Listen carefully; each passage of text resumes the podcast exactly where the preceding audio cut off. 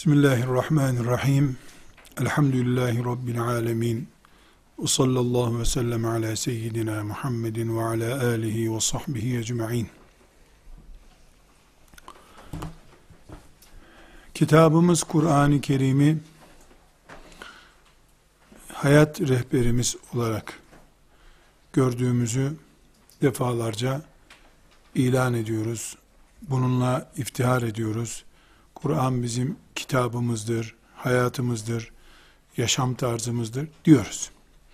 Bu şüphesiz ispat istiyor. Böyle demek kolay, ispat etmek zor olan bir hayat yaşıyoruz. Bu nedenle Kur'an-ı Kerim'i raflardan indirmenin, gönüllerimize ve beyinlerimize yerleştirmenin zamanı geldiğini iddia ettiğimize göre, biz ne yapıp da Allah'ın kitabını başımıza tac edip önümüze aydınlık fenerimiz yapabiliriz diye uğraşıyoruz, mücadele ediyoruz. Her Müslüman kendine göre bu hususta bir şeyler yapmak istiyor şüphesiz. Kimsenin niyetini e, yanlış e, yönlere çekme hakkımız yok. Ama ortada bazı Kur'an hakikatları var. E, bu hakikatleri e, konuşmak mecburiyetindeyiz. Aksi takdirde e, kaş yaparken göz çıkarmak diye bir deyim var.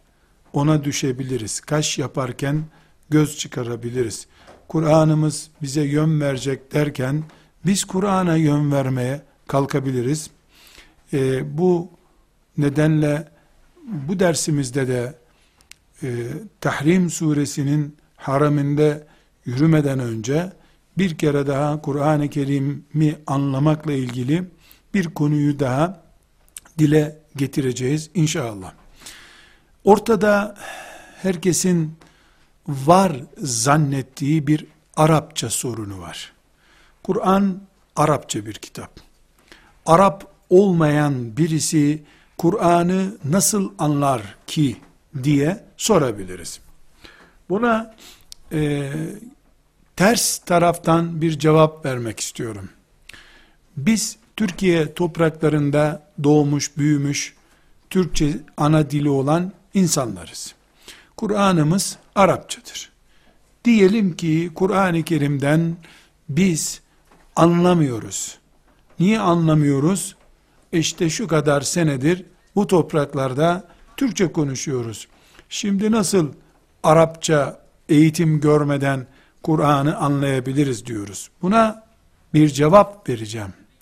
Bugün e, şöyle böyle yüz küsür milyondan fazla nüfus demek olan Araplar da Kur'an-ı Kerim'i anlayamıyorlar. Anlamak için gayret edemiyorlar. Mesele Arapça meselesi değildir. Arap olmak Kur'an'ın dilinden anlamanın yeterli çaresi değildir. Özellikle bunu tekit etmek istiyorum. Kur'an'ın anlaşılması için ona iman etmek Arapça bilmekten önemlidir. Bu iman da hangi iman olacak onu de herhalde e, izah etmeme gerek yoktur. Elbette Arapçayı hafife alacak bir söz maazallah söylemiyorum. Arapça ümmetimizin ortak dilidir. Kur'an'ımızın dilidir. Cennet ehlinin lisanıdır. İnşaallah cennete girdiğimizde Arapça konuşacağız. Burada kursa gidelim veya gitmeyelim. Herkes orada cennette Arapça konuşacak. Bu sebeple Arapça konuşacak bir ümmet olarak Arapça ile iftihar ediyoruz ama bugün mevcut Kur'ansız yaşadığımız hayatın suçlusu arandığında bu Arapça değildir. Arapçadan önce Kur'an'ı hayatımızın olmazsa eğer biz yokuz diyebileceğimiz kadar önemli bir ögesi göremiyoruz. Göremediğimiz için de Arapçaya bahane buluyoruz. Arapça bilmiyoruz diyoruz. Mesele Arapça meselesi değildir. Mesele iman meselesidir. Bu Arapçayı bilmeyen iyi bir iman sahibi olsa biiznillahi teala Kur'an'ın heyecanıyla kendisini ayakta tutar Allah'ın izniyle ve lütfuyla. Burada konumuza girmeden önce ki konumuz neydi? Kur'an'ın tefsiri nasıl yapılır, nasıl okunur, nasıl anlaşılır? Neden Kur'an tefsir edilmelidir? Ee, sözüne işaret olarak diyorum ki Kur'an tefsir edilmeden önce ona yürekler ve beyinler teslim edilir. O zaman Kur'an-ı Kerim mümini yerden göklere kadar kaldırır Allah'ın izniyle. Eğer mesele sadece Arapça meselesi olsaydı Ebu Cehil çok güzel Arapça biliyordu. Mükemmel Kur'an ehli olması lazımdı. Arapça bildikleri halde Resulullah sallallahu aleyhi ve sellemin yakınları oldukları halde cehennem kütükleri olarak Rablerine gittiler maazallah. Mesele dil meselesi değil, din meselesidir. Dil meselesinden önce din meselesi olarak görmek zorundayız Kur'an-ı Kerim'i. Ve aramızdaki Kur'an-ı Kerim'in bizimle arasına koyduğu mesafe Arap olmayışımızdan, Arapça bilmeyişimizden değil, onu yedekte bir kitap tutmamızdandır. Onu coğrafyadan sonra, matematikten sonra, ekonomiden, işletmeden sonra görenler yüzünden Kur'an-ı Kerim toplumumuzdan uzaklaşmıştır. Burada e, kendinize dipnot olarak bir kavramı kullanabilirsiniz. Tefsir kelimesine başlamadan bir Arapçayı izah ettik. Arapça ile aramızda bir sorun var mı diye. Bu e, ikinci bir not olarak, dipnot olarak da Kur'an-ı Kerim'in anlaşılması için yapılan çalışmaya tefsir denir. Tefsir, tevsir değil. Tefsir. Kur'an-ı Kerim'in anlaşılması için yapılan çalışmaya, yazılan kitaba tefsir deniyor.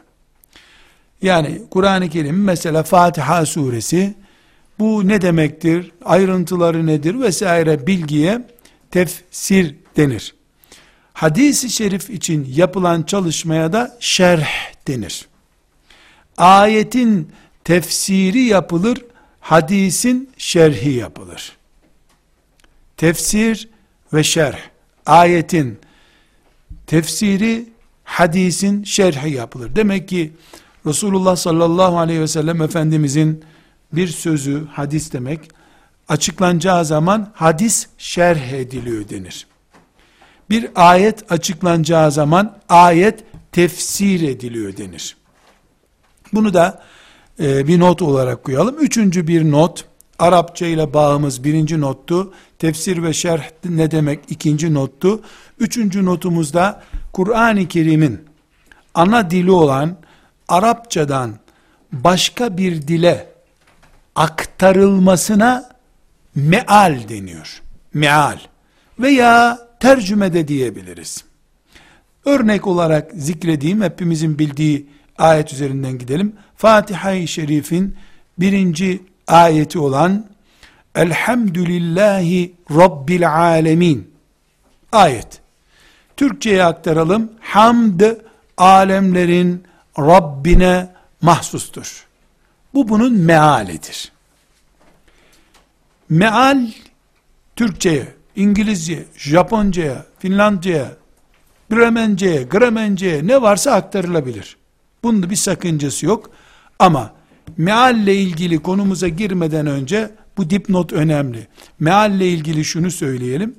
Kur'an-ı Kerim'in meali Kur'an değildir. Kur'an-ı Kerim'in meali Kur'an değildir. Elhamdülillahi Rabbil alemin. Meali hamd alemlerin Rabbi Allah içindir demektir. Ama bir mümin hamd alemlerin Rabbi Allah içindir dediğinde Kur'an okumuş olmaz. Çünkü Kur'an'ın kelimeleri, dili, lehçesi, her şeyi olduğu gibi mukaddestir, Allah'a aittir. Peygamber aleyhisselamın bile bir katkısı, bir şedde, bir medde, bir cezim katkısı yoktur Kur'an-ı Kerim'e. Meal ise beşerin, insanın aktarımıdır. Binaenaleyh bir insanın ağzından şekillenmiş cümleler Allah'ındır denemez. Bu nedenle meal okumak Kur'an okumak değildir.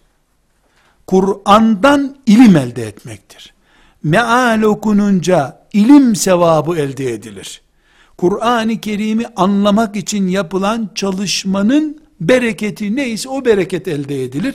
Ama namazda Fatiha okunur gibi veyahut da bir mümin babasının ruhu için Yasin-i Şerif'i okumak yerine Yasin'in mealini okumuş olsa Kur'an okumuş olmaz. İlim yapmış olur. Bu ilimde en yüksek e, değer taşıyan Allah'ın kitabı Kur'an olduğu için elbette mübarektir, değerlidir. Ama şu mümin Fatiha-i Şerif'in kendisini okudu elhamdülillahi rabbil alemin. Bu mümin de mealini okudu. Biri Kur'an okudu. Yüzde yüz ibadettir. Biri de Kur'an üzerinden ilmi bir çalışma yaptı. Kur'an'ı anlamaya çalıştı.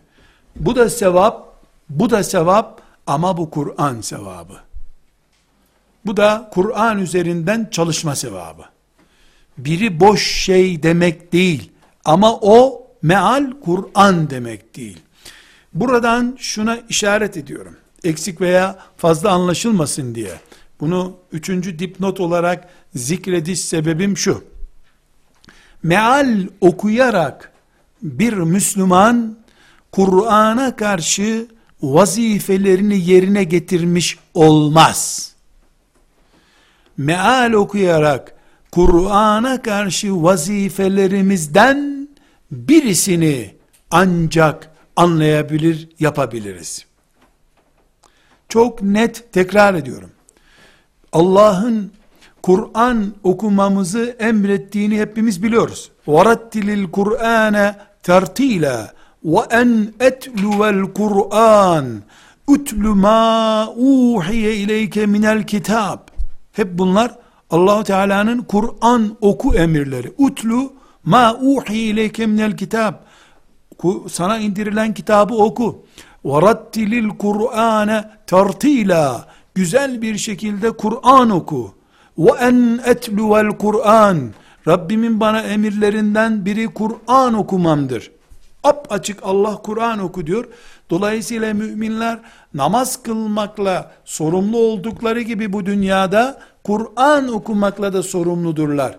Ancak Kur'an okumak Arapçasından okumaktır. Mealinden okuyanlar Kur'an'ı anlamak için bir iş yapmış olurlar. İlimdir, sevaptır, faziletlidir, yerine göre cihattır. Kur'an okumak değildir. Kur'an okumak değildir. Meal okumak, Kur'an okumak değildir.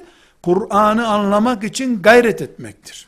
Bu gayrette hiçbir zaman Kur'an'ın yüzde yüz anlaşılması için yeterli değildir.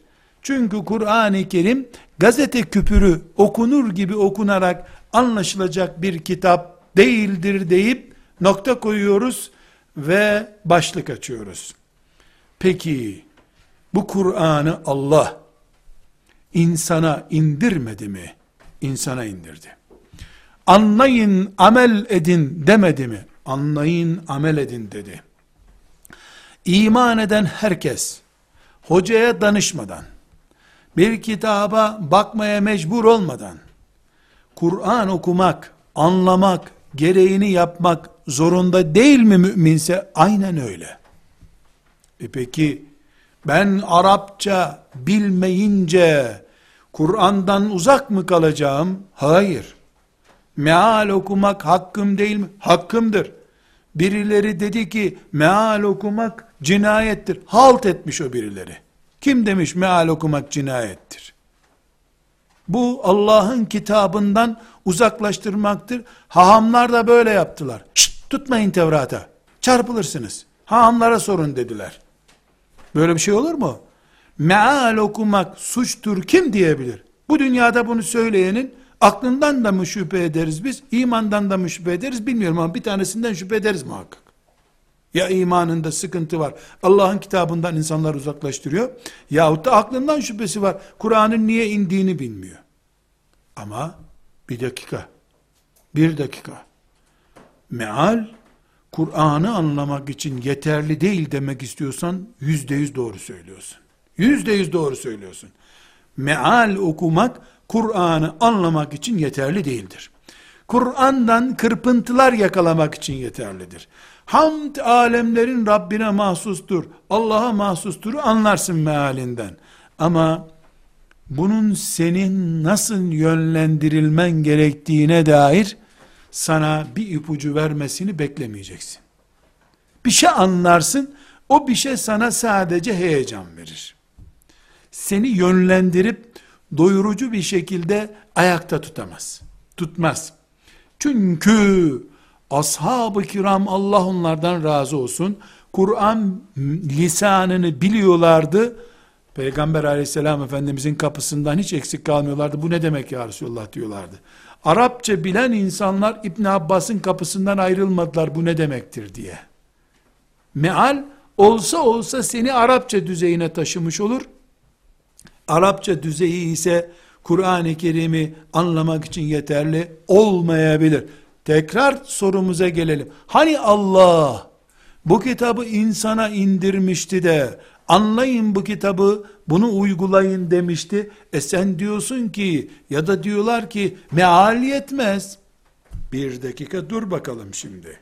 Dur bakalım. Evet aynen öyle diyoruz. Kur'an insan içindir. Bunda bir sıkıntı yok. Ama insan Kur'an'a bakacak gözlük bulabilmiş midir?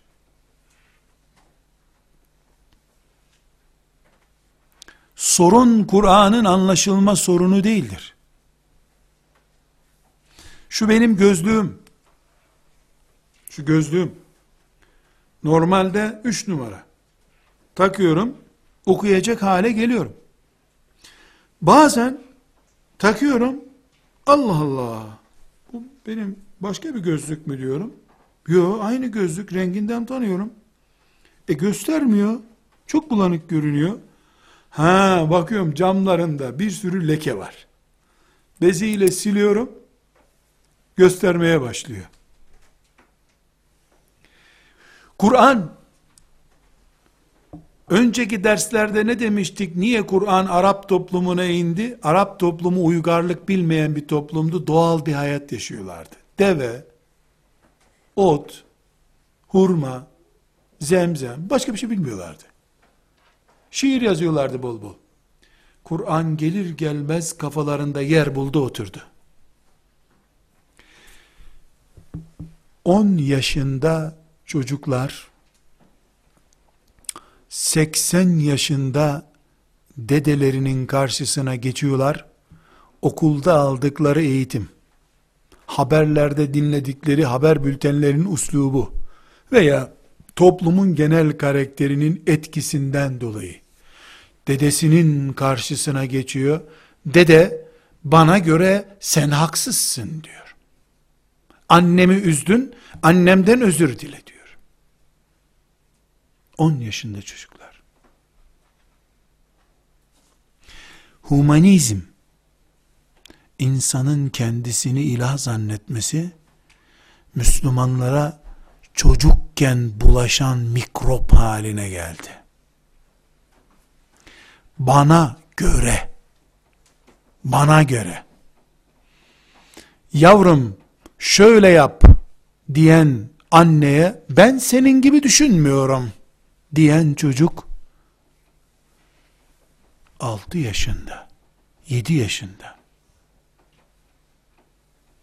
insanlar benim gözlüğümün camlarının kirlenmesi gibi kirlenmiş beyinlerle Allah'ın kitabına tutuyorlar. Humanist kafalar.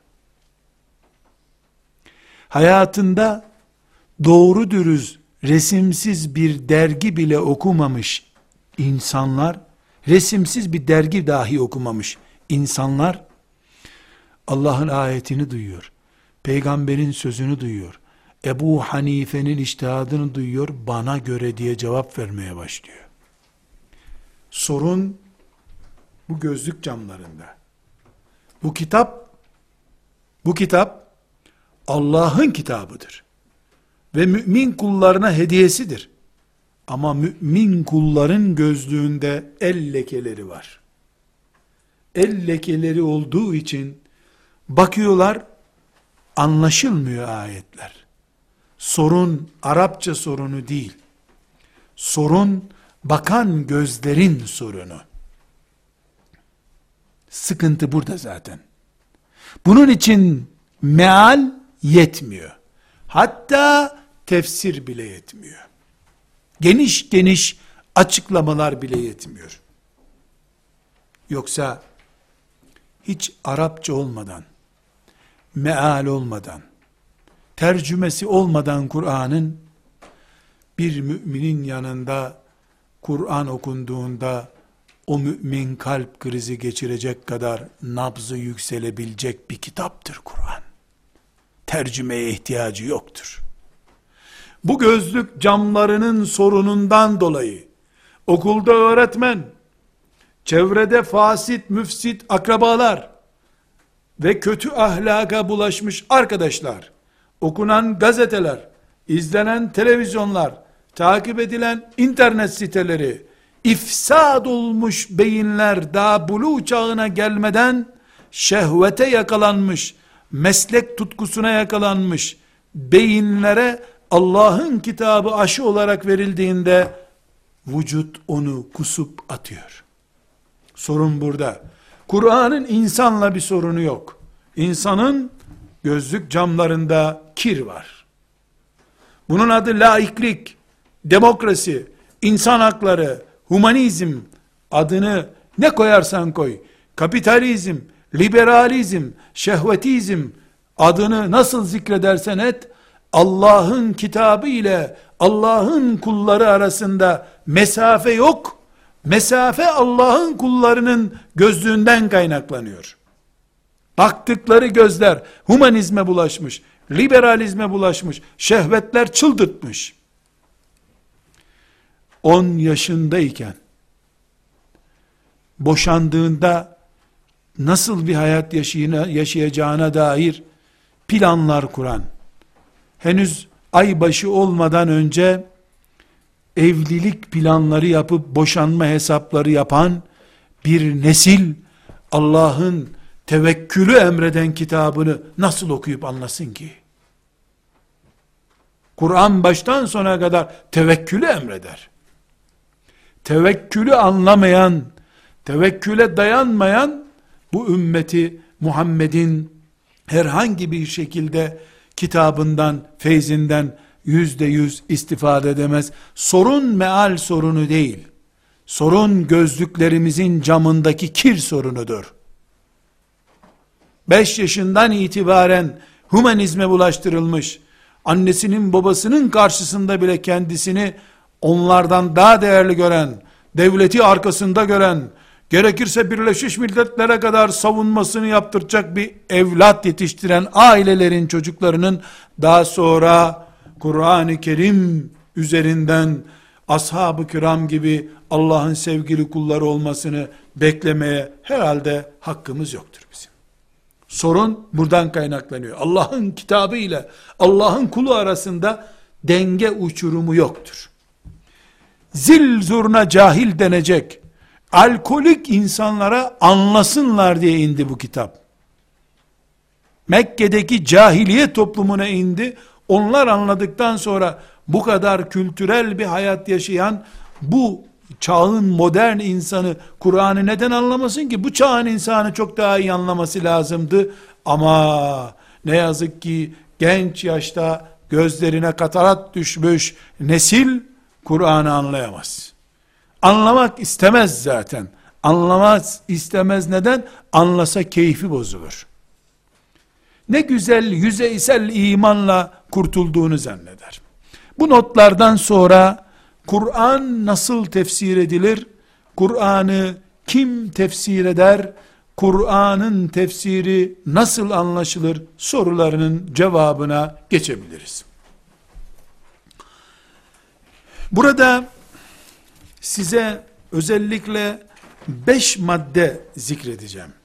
Tefsir anlaşılması için kısaca bu beş maddeyi zikrettikten sonra Kur'an tefsiri nasıl yapılır, nasıl yapılmalı, şimdiye kadar nasıl yapıldı ve nereye götürecek bizi anlayacağız. O sıcak atmosferle de inşallah Tahrim suresine başlayacağız. Allah'ın izniyle ve ihsanıyla. Bu beş maddeyi maddeler halinde 1, 2, 3 diye yazmanızı tavsiye ederim. Çünkü bu beş madde eğer kütüphanede okumaya kalkarsanız beş cilt demektir sizin için. Ben sizin namınıza bunu özetledim. Kısa bir şekilde not defterinizde bulunur. Tefsir demek Kur'an demek değildir ama tefsirsiz de Kur'an benim istifade edemediğim bir nimete dönüşebilirin standardını koymuş olacağız inşallah. Birinci maddemiz kanun bir diyoruz ki Kur'an Allah'ın kelamıdır.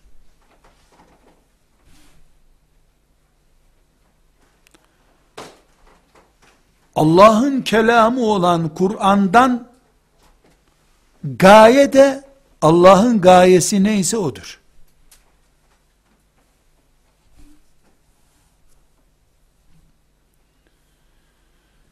Tekrar cümleyi toparlıyorum. Birinci maddedeyiz. Kur'an Allah'ın kitabı ve onun sözü. Şu kadar bin ayet, şu kadar yüz bin kelime var Kur'an'da. Bunlar da bütün bu sözlerde Allah'a ait olmayan tek bir kelime var denebilir mi Kur'an'da? Haşa. O zaman birinci ayet olan Bismillahirrahmanirrahim Elhamdülillahi Rabbil Aleminden son ayet olan minel cinneti ve nâse kadar tek bir kelime dahi Allah'a ait olmayan kelime olarak bulunmadığına göre bu iki kapak arasındaki Fatiha-i Şerife ile e, Nas suresi arasındaki Kur'an'da Allah'ın gayesi dışında bir gaye bulunamaz, anlaşılamaz, izafe edilemez. Yani söz Allah'ın olduğu gibi ne anlatılmak isteniyorsa da o da Allah'ın anlattığı olmalıdır. Bakara suresinin filan ayetinden şu anlaşılmalıdır diye Allah'tan başkası bir ilave yapamaz. Bu çok önemli bir kanun ama. Çok önemli. Allah beş dediyse, söz beş ise eğer, mesela, Allah'ın gayesi, muradı, beş demektir. Allah'ın sözünde, Allah'tan başkasının gayesi, amacı, muradı olamaz. İlave edilemez ona. La teşbih ve la temsil. Ben buradayım. Ve ben şu gömleğimin çizgilerinin böyle olmasından zevkleniyorum. Birisi bana çıkıp yan olsun bu çizgiler. Daha senin için iyidir. Öyle olmalı diyebilir mi? Gömlek benim. Giyen benim. Zevk benim. Ben böyle beğendim. Niye yan olsun ki? Benimse bu gömlek sen bana karışamazsın. Ben giyiyorum bu gömleği. Senin askerin değilim ki üniforma olarak bunu böyle giy. Ben seninle bir ilgim yok. Karışma benim gömleğime. Kur'an Allah'ın. Söz Allah'ın. Sözün gayesi başka birisinin olamaz, peygamber de dahil. Söz Allah'ın olduğu gibi Elhamdülillahi Rabbil Alemin sözü Allah'ın sözü olduğu gibi o sözden ne kastedildiği de Allah'ın kastıdır. O zaman birinci maddenin kuralı şu, tırnak içinde yazılacak kuralı. Hiçbir kulun yani insanın peygamber de dahil olmak üzere Kur'an'a yönlendirme yapması mümkün değildir, kabul edilemez. Birinci kanun bu. Çünkü neden? Dedik ki birinci maddemizde, madem Kur'an Allah'ın sözüdür, gaye de Allah'ın gayesi olması gerekir. Gaye Allah'ın gayesi ise eğer, murat Allah'ın muradı ise Celle Celaluhu, kullarından birisi bu böyle olmalıdır diye yönlendirme yapamaz. Ne dediyse Allah odur. Çünkü söz onun, indiren o, okutturan o, ibadet haline getiren o, okuyanına, amel edenine cennet vaat eden o, yönlendiren hacı efendi. Olmaz ki böyle bir şey. Kur'an'a hiç kimse yön veremez, Peygamber aleyhissalatü vesselam da dahil olmak üzere. Kur'an'da Allah'ın ortağı yoktur. Peygamber de Allah'ın ortağı değildir aleyhissalatü vesselam. Allah ehaddir, samettir. Kitabında da ehaddir, samettir. Hükmünde de ehaddir, samettir. Herhangi bir şekilde kullarından biri bu şöyle olabilirdi, anlam düzgün olurdu, nokta virgül şuraya konsun diyemez hiç kimse. Dolayısıyla aslında Kur'an'ı sağa sola çekecek bir tefsir olamaz bu dünyada. Bu bu demek. Bir. İkinci madde. Birinci madde bitti. Onun altını çizebiliriz. İkinci madde. Dedi ki beş maddede tefsir kanununu öğreneceğiz. İkinci madde Muhammed sallallahu aleyhi ve sellem Allah'ın Resulüdür. Resul ne demek? Elçisi, habercisi demek. Buna göre Muhammed sallallahu aleyhi ve sellem Allah'ın Resulü olduğuna göre o konuşurken Allah adına konuşuyor. Biz beşer olarak Rabbimizi bu dünya gözüyle seyredip önünde boynumuzu toprağa koyup onu bizzat kendimiz dinlememiz mümkün olmadığından insan olarak Rabbimiz bizim gibi bir anadan doğmuş insanlardan birisini aramızda elçi olarak çalıştırdı. Buna peygamber deniyor. Resul elçi demek zaten. Peygamber de haber getiren demek. O da bizzat sürekli Allah ile oturup konuşmuyor. Melek arasında haber getirip götüren oluyor. Resulullah Allah'ın elçisidir. Resulullah'ın hiçbir sözü sallallahu aleyhi ve sellem Abdullah'ın oğlu Muhammed'in kişisel görüşü değildir. Peygamber olarak konuştuğu her yer ve her zeminde Allah'ın dedirttiklerini demiştir. Binaenaleyh Resulullah sallallahu aleyhi ve sellem Efendimiz Allah adına konuşur bu konuştuğu Allah'ın sözü olarak bizim kabul ettiğimiz bir söz olur ama kendisi Kur'an'a bir şey ilave edemez. Etmedi zaten.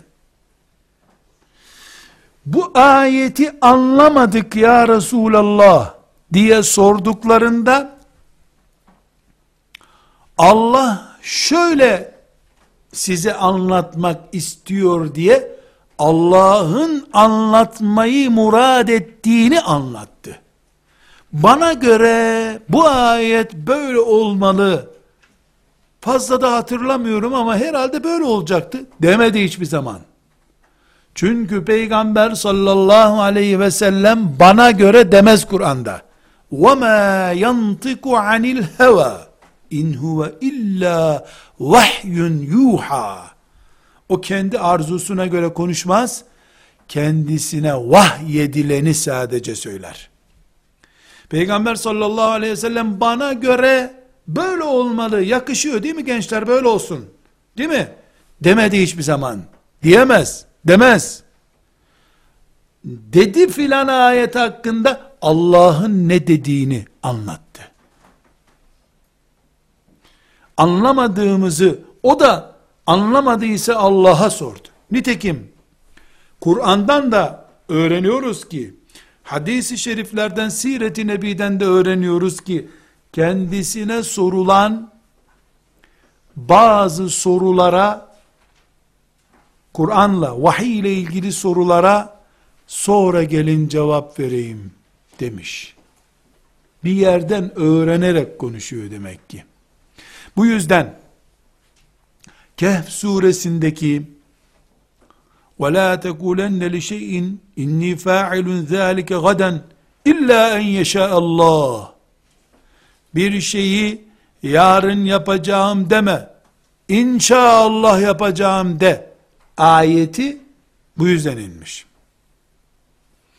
Yani o da her sorulan soruya tıkır tıkır cevaplar vermiyor. O anda Allah vahyettiyse cevap veriyor.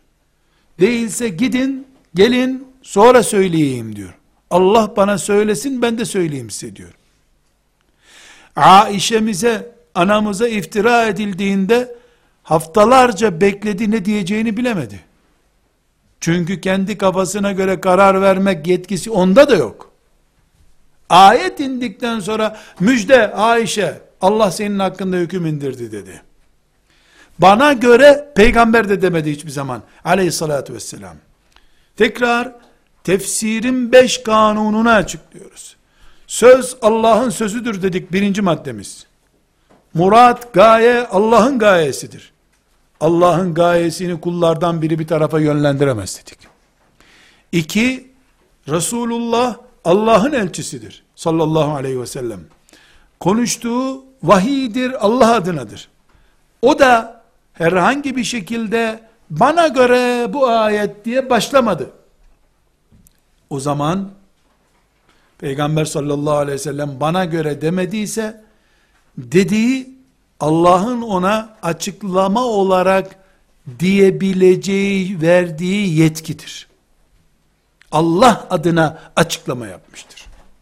Ve onunla beraber de Peygamber sallallahu aleyhi ve sellemle beraber onun vefatıyla beraber göklerden vahiy kapısı kapandığı için bir daha kıyamet gününe kadar kıyamet gününe kadar hiçbir mümin alim müştehit, faziletli, siyasi lider, mütefekkir, talebe, hoca, hiç kimse Allah adına konuşma yapamaz. Allah adına bitmiştir. Üç, üçüncü maddemiz. Ashab-ı kiram, Allah onlardan razı olsun. Resulullah sallallahu aleyhi ve selleme en yakın insanlardır bu dünyada. Bu yakınlık bir anlayış olarak, iki zaman olarak, üç adamı yani onu doğrulayan yakın dostu olmak açısından, üç açıdan anlama, gözleriyle görüp, kulaklarıyla duyup, elleriyle tutarak, Resulullah'ın eline tutarak sallallahu aleyhi ve sellem, onun dizinin dibine, mübarek dizine dizlerini değdirerek, onu anladılar, pratiğini gördüler Kur'an'ın inişinin. Peygamber sallallahu aleyhi ve sellemin pratiğini gördüler. Dolayısıyla peygamberi anlamak, peygambere zaman olarak yanı başında olmak, peygamberin karşısında refleks olarak anında hazır bulunan sadık kimseler olmak bakımından kıyamete kadar ümmeti Muhammed'in Resulullah'a en yakın olanı ashab-ı kiramdır. Bunu hadisi şerif nasıl diyor? Bütün zamanlar içerisinde en iyi zaman benim zamanımdır buyuruyor. Yani ashabımdır. Benim zamanımda yaşayan müminlerdir. Sonra onlardan sonra gelenler diye sıralama yapıyor. Ashab-ı kiram Allah onlardan razı olsun. Bu üç özellikleri, peygamberi pratik olarak anlayışları, yanı başında yaşadıkları zamanda olmaları ve teslimiyetlerinin, sadakatlarının rakipsiz oluşu yüzünden ashab-ı kiram Resulullah'ın hoparlörü gibidirler. Hiçbir sahabinin bu cümlem çok önemli. Üçüncü maddeyi zikrediyoruz. Hiçbir sahabinin Allah böyle demek ister demeye hakkı yoktur. Çünkü birinci maddede ne dedik? Allah'ın gayesini Allah'tan başkası bloke edemez. Allah böyle demek istemiştir diyemez. Ashab-ı kiram da asla böyle diyemezler demediler zaten. Radıyallahu anhum cemiyan. Ama gördükleri Kur'an pratiğinden Peygamber aleyhisselamın medresesinde oturup onu görmüş olmanın farkından dolayı, teslimiyetlerinin, sadakatlerinin onlara getirdiği feyiz ve bereketten dolayı, Kur'an'ı anlamada bütün nesillerden daha önceliklidirler. Allah böyle desin demezler, diyemezler demediler. Ama bu ayetin meali budur. Allah bu ayette bize bunu emretti dedikleri zaman, Ömer böyle dediği zaman, Ebu Bekir radıyallahu anhuma böyle dediği zaman, Ali İbni Mes'ud, Enes böyle dediği zaman, Ebu Musa el-Eş'ari Allah böyle hükmetti dediği zaman, Ebu Musa el-Eş'ari'nin kanaatini değil, Resulullah'tan aldığını duymuş oluruz biz. Çünkü onlar, bu üç özellikleri, peygamberi en pratik anlamış insanlar olarak, en yakın sese, ses olarak, göz olarak, el temas olarak, en yakın şekilde peygamber aleyhisselamla beraber bulunmuş insanlar olarak, Allah'ın şehadetiyle sadakat ve teslimiyetleri kabul olunmuş insanlar olarak, Kur'an'ın onların ruhuna inişi bütün nesillerden daha fazladır. Dolayısıyla Antalya'nın bir kasabasında İstanbul'un bir ilçesinde, Ankara'nın bir filan yerinde, mahallesinde, beş Müslüman oturup Allah'ın kitabını anlamak için ders yaparken, elbette ve elbette, mübarek, güzel, hayırlı, Allah'ın razı olacağı bir iş yaparlar.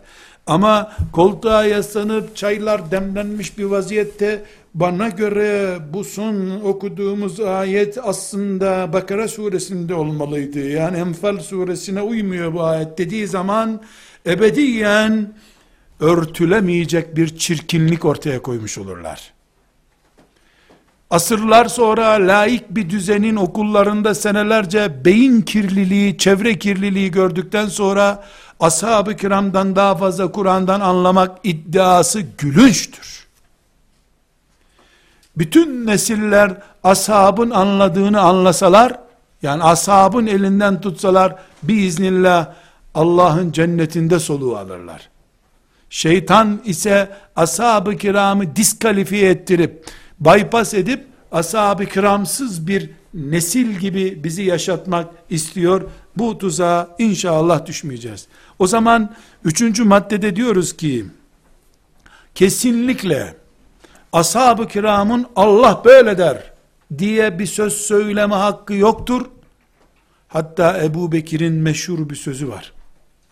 Bir konuda, o konuyu açmayalım ki gündem büyümesin, bir konuda yahu şöyle desen de yani bu iş düzelse diyor, yahu Allah'ın hükmüne aykırı bir söz söylerim de bu göklerin altında Ebu Bekir olarak bir daha ben nasıl dolaşırım diyor. Kur'an'a aykırı bir kelime ağzından çıkmasını göklerin altında dolaşmanın hak olarak bir daha ona verilmemesi diye algılıyor. Sahabe kafası bu. Ama ashab-ı kiramın Kur'an'ı anlayıp hayatı şekillendirmesi bütün nesillerin üstündedir. Evet, kıyamete kadar bütün Müslümanlar Kur'an'ı anlamak, ondan fikirler üretmek için uğraşacaklardır. Bu ibadettir. Ama ashab-ı kiramı solladığını zannedenler, kendisi sol tarafta kalırlar. Bu kabul edemeyiz. Ashab-ı kiramı bypass etmek bu dinde mümkün değil. Asırlar sonra laik cuntaların idaresi altında yetişmiş nesil olarak şöyle böyle 3-4 cilt kitap okuduktan sonra ashab-ı kiramdan daha üstün noktalara geldiğini zannetmek evhamdır. Acilen psikiyatriye gidip tedavi olmalıdır böyle birisi. Ashab-ı kiram kadar anladığını, bırak sollamayı anladığını zanneden psikiyatriye gitmelidir. E, hasta yataklı bir hastaneye gidip orada tedavi görmeli. Evinde de kalmamalıdır. Onun bereketsizliği evi de ifsad eder. Ashab-ı kiramı çiğnetemeyiz. Put değil onlar. Hatasız masum melekler değiller. Ama bizim ilkokuldaki öğretmenlerimiz de değiller. Resulullah'ın arkadaşları. Onların değeri Resulullah'tan kaynaklanıyor. Biz tam 1400 küsür sene sonra geldik. Ümmeti Muhammed'deniz diye yerlere göklere sığmıyoruz. Aramızda 14 asır var peygamberle sallallahu aleyhi ve sellem. Onun elinden tutup yürüyerek vadilerde yol alanlar 14 dakika peygamberle 14 dakika bile yok aralarında mesafe olarak. 14 asır sonra geldik. Hristiyanlara karşı biz Muhammed'in ümmetindeniz diye göğüs kabartıyoruz. Peygamberle 14 yıl yan yana geçirmiş olanlar aleyhisselam nasıl bir göğüs kabartırlar acaba? Veya bizim göğsümüz onların göğsüyle hiç yan yana gelebilir mi? Ashab-ı kiramın bypass edildiği Kur'an sadece öbür Müslümana kafir diyen boş boğaz hoca yetiştirir. Kural bu. Ashab-ı kiramı bypass etmiyoruz. Ashabın da Kur'an'a ilavesi yok ama. Anlayışlarında bereket görüyoruz. Dördüncü maddemiz, ashab-ı kiramdan sonra, bütün Müslümanlar, Kur'an'ı anlamada, kıyamete kadar eşittirler. Tabiinden Hasan Basri, rahmetullahi aleyh, Ebu Hanife, tebeut tabiinden biri olarak, veya bu asırda zindanlarda Rabbine kavuşan, şehit olan Seyyid Kutup, filan asırdaki Kurtubi, filan asırdaki Cessas, bunlar muhteşem Kur'an'a hizmet erbabı. Seyyid Kutup müfessir değildir. Ama fi zilalil Kur'an yazmıştır. Kur'an'ın gölgesinde düşüncelerini yazmış. Allah rahmet eylesin. Çok güzel mübarek tespitler yapmıştır. Hatalarını, yanlışlarını kapatmaz. Hata başka, bu tefsir başka. Ama o da Kur'an'ımıza hizmet etmiştir. Yeri nur olsun inşallah. Bütün insanlar Kur'an'dan istifadede, Kur'an'ın tefsirini okuyup, anlayıp, anlatmada eşittirler. Ashab-ı kiram farkı kimsede yok çünkü. Ashab-ı kiramla beraber o fark gitti. Bunun e, peki ben gibi bir çoban nasıl Ebu Hanife ile muadil eşit olurum? Buna gülmez mi melekler? Hem de kahkahayla gülerler. Nurettin Ebu Hanife ile denk olmuş. Cinler bile güler buna. O zaman bu denklikte bir hak olarak denktir. Bütün müminler kulaçlarını atsınlar bakalım. Ya nasip kimin hazzına ne çıkarsa. Nasibinde neyse bulursun. Haydi herkes ava çıksın der gibi herkes eşittir. Bu arada Arapça bilgisi bir, iki, Kur'an-ı Kerim'in makasıt dediğimiz Allah'ın kullarından ne murad ettiğine dair genel kültürüne vakıf olmak. Üç, Kur'an-ı Kerim'in herhangi bir şekilde beşeri zafiyetlerden etkilenmeden okunup anlaşılma düzeyi yani sınıf geçmek için mi tefsir çalışıyor? Akademik ünvanını tamamlamak için mi tefsir yazıyor? Kitap yazıyor, internet sayfası açmış, her gün bir ayet yazıyor, ilgi çekmek için mi yazıyor? Yoksa kendisini bir mahzene kapatmış, sabahlara kadar Rabbinin kitabıyla baş başa kalıyor, sabahleyin zihninde toparlananları mı yazıyor? Bu herkesin fark noktası. Ve dördüncü fark noktası da soy, ilim soyu. Kimden toparlıyorsun? Batılı bir yazarın aristokratik fikirlerinden etkilendikten sonra Kur'an okuyup modernizasyon görmüş bir sistemden mi Kur'an anlıyorsun sen?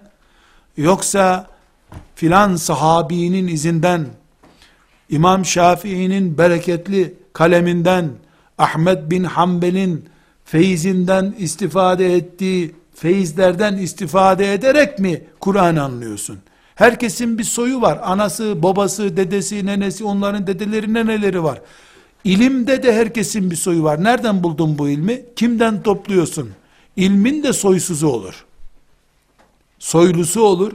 Dolayısıyla Arapça bilgisi bir. iki Kur'an'ın maksadına vakıf olmak meselesi. Kur'an kültürü bilme meselesi. Bu büyük oranda binlerce hadis bilmek demek. Bu ikinci madde. Ve üç, Kur'an'ı dünya lezzetleri, menfaatleri mi yoksa sadece Allah ve rızasını kastederek mi okuyoruz? Dört, soylu bir ilim sahibi misin? Yoksa kendi kendine yuvarlanıp gelmiş ya da yabancılardan etkilenmiş birisi misin? Bu dört ölçeğe göre herkes Kur'an'dan istifade eder. Herkes tefsir okur. Herkes tefsir yazabilir. Hiçbir şekilde tefsir yazmak için Hanefi mezhebinden olmak şart değildir. Ezher bitirmek şart değildir. Bir diploma sahibi olmak şart değildir. Ama bu dört ölçekle çarpılıp kaç paralık iş yaptığı herkesin anlaşılır. Karalama mı yaptın, kendin mi karalandın, Allah'ın kitabına dalıp kendini cennette mi buldun? Herkese göre değişebilir. Ve beşinci maddemiz, müfessir, yani tefsir sahibi, tefsir yazan, Kur'an'ı nasıl gördüğünü anlatan insan değildir. Benim kanaatime göre Kur'an böyledir diyen insan değildir. Müfessir Allah'ın Kur'an-ı Kerim'de ne anlattığını anlatan insandır. Yani Ahmet Allah'ın kulu. Mehmet tefsir yazmış. Allah Kur'an indirdi. Mehmet Ahmet'e Allah'ı anlatıyor. Allah sana dedi ki diyor. Müfessir budur. Tıpkı yabancı bir dilden tercüme eder gibi. Müfessir koltuğuna yaslanıp bu konuda böyle olmalı der gibi konuşmaz. Kendisi yoktur müfessirin. Müfessir kul ile Allah arasına giren bir papaz değildir. İnsanlara cennet cehennem günahlardan af belgesi dağıtan haham değildir. Müfessir daha iyi dil bilen, Kur'an'ın makasıdını daha iyi bilen insan demektir. Dolayısıyla Ahmet müfessir Mehmet'ten Kur'an öğrenirken müfessir Mehmet'le bir ilişkisi yoktur aslında. Bir tür aktarım kabı gibidir Mehmet Bey, Mehmet Hoca Efendi, Mehmet Müştehit Bey. Daha ötesi yoktur bunun. Zaten Resulullah sallallahu aleyhi ve sellemin de konumu buydu. Bu da şu bahsettiğimiz müfessir de ben yokum Rabbim böyle emrediyoru inandırabilmek için takva hayata sahip olup olmadığı ve tefsir yazdıktan önce ile sonrası arasında dünya lezzetlerinden ne kadar değişiklik gördüğü ile ölçülür. Yani dünya menfaatlerine alet edilmiş bir tefsir, şöhret dahil, para vesaire ve sabah namazını cemaatle kılıp kılmamak önemli. Müfessir bey, Kur'an'ı en iyi anlayan adam, Kur'an'ın göklere kadar bağırarak yükselttiği namaz kılın emrine uymuyor ama. Böyle müfessir olmaz. Bunun adı müfessir değil, Kur'an'dan geçinen demektir. Alkole ruhsat veriyor. Kur'an necaset şeytan pisliği diyor. O alkole ruhsat veriyor. Buna müfessir demiyoruz. Tefsircilikten ailesini geçindiren zavallı diyoruz. Demek ki bu beş maddede Kur'an tefsirinden ne anladığımızı konuştuk. Şimdi Tahrim suresinin içinde, haraminde yürümeye geçeceğiz. Ancak bir itirafımız olsun. Ben Kur'an surelerinden birini haşa tefsir etmek gibi bir iddia ile burada değilim. Rabbime sığınırım. Haya ederim. Sizler gibi ben de okuyacağım. Aramızdaki fark ben daha geniş Arapça kaynaklardan 20'ye yakın tefsirden yaptığım çalışmayı size sunacağım. Müfessir değilim. O kapasitem yok. O yükü kaldıracak omuzum da yok zaten. Sık sık duyuyorum, tefsir yapmaya karar verdik beş arkadaş diyor. Zannedersin ki 20 senedir Ezer'de çalışma yapıyorlar. İşte biri İmam Hatip mezun, o müfessir bey oluyor. 15 sene önce de mezun olmuş İmam Hatip'ten. Zannedersin ki İmam-ı Azam'ın yanında ders okuyordu. İmam Hatip'ten mezun tefsir yapıyor. Maşallah Allah nazardan korusun. Nasıl olsa Türkçe 10 sayfa okudun mu, çizdin mi birkaç yerin altını, orada onu anlattın mı, Allah Allah bayağı alim bu adam oluyor. Her şey Türkçe nasıl olsa. Bu bir tuzaktır. Biz tefsir yapmak için Kur'an'a iman etmedik. Al ey Kur'an ruhumu, tut elimi Kur'an, al gözlerimi sen gör artık demek için Kur'an'a iman ettik. Tefsir yapmak, siret okumak kadar pratik bir tuzak yoktur. Dikkat edin. Siret okumak iyi bir tuzaktır. Çocuklara sireti nebi öğretmek tuzak çeşididir. Nasıl olsa Uhud'un tekrarı yok. Bol bol Hamza'nın ciğerlerini göster, çocuk ciğer görsün. Ondan sonra da İslam'ı kesip doğrama dini zannetsin. Evet, şimdi bu girişten sonra inşallah Tahrim suresinin mübarek harem-i şerifine girebiliriz. Ve sallallahu ve sellem ala seyyidina Muhammedin ve ala alihi ve sahbihi ecma'in velhamdülillahi rabbil alemin.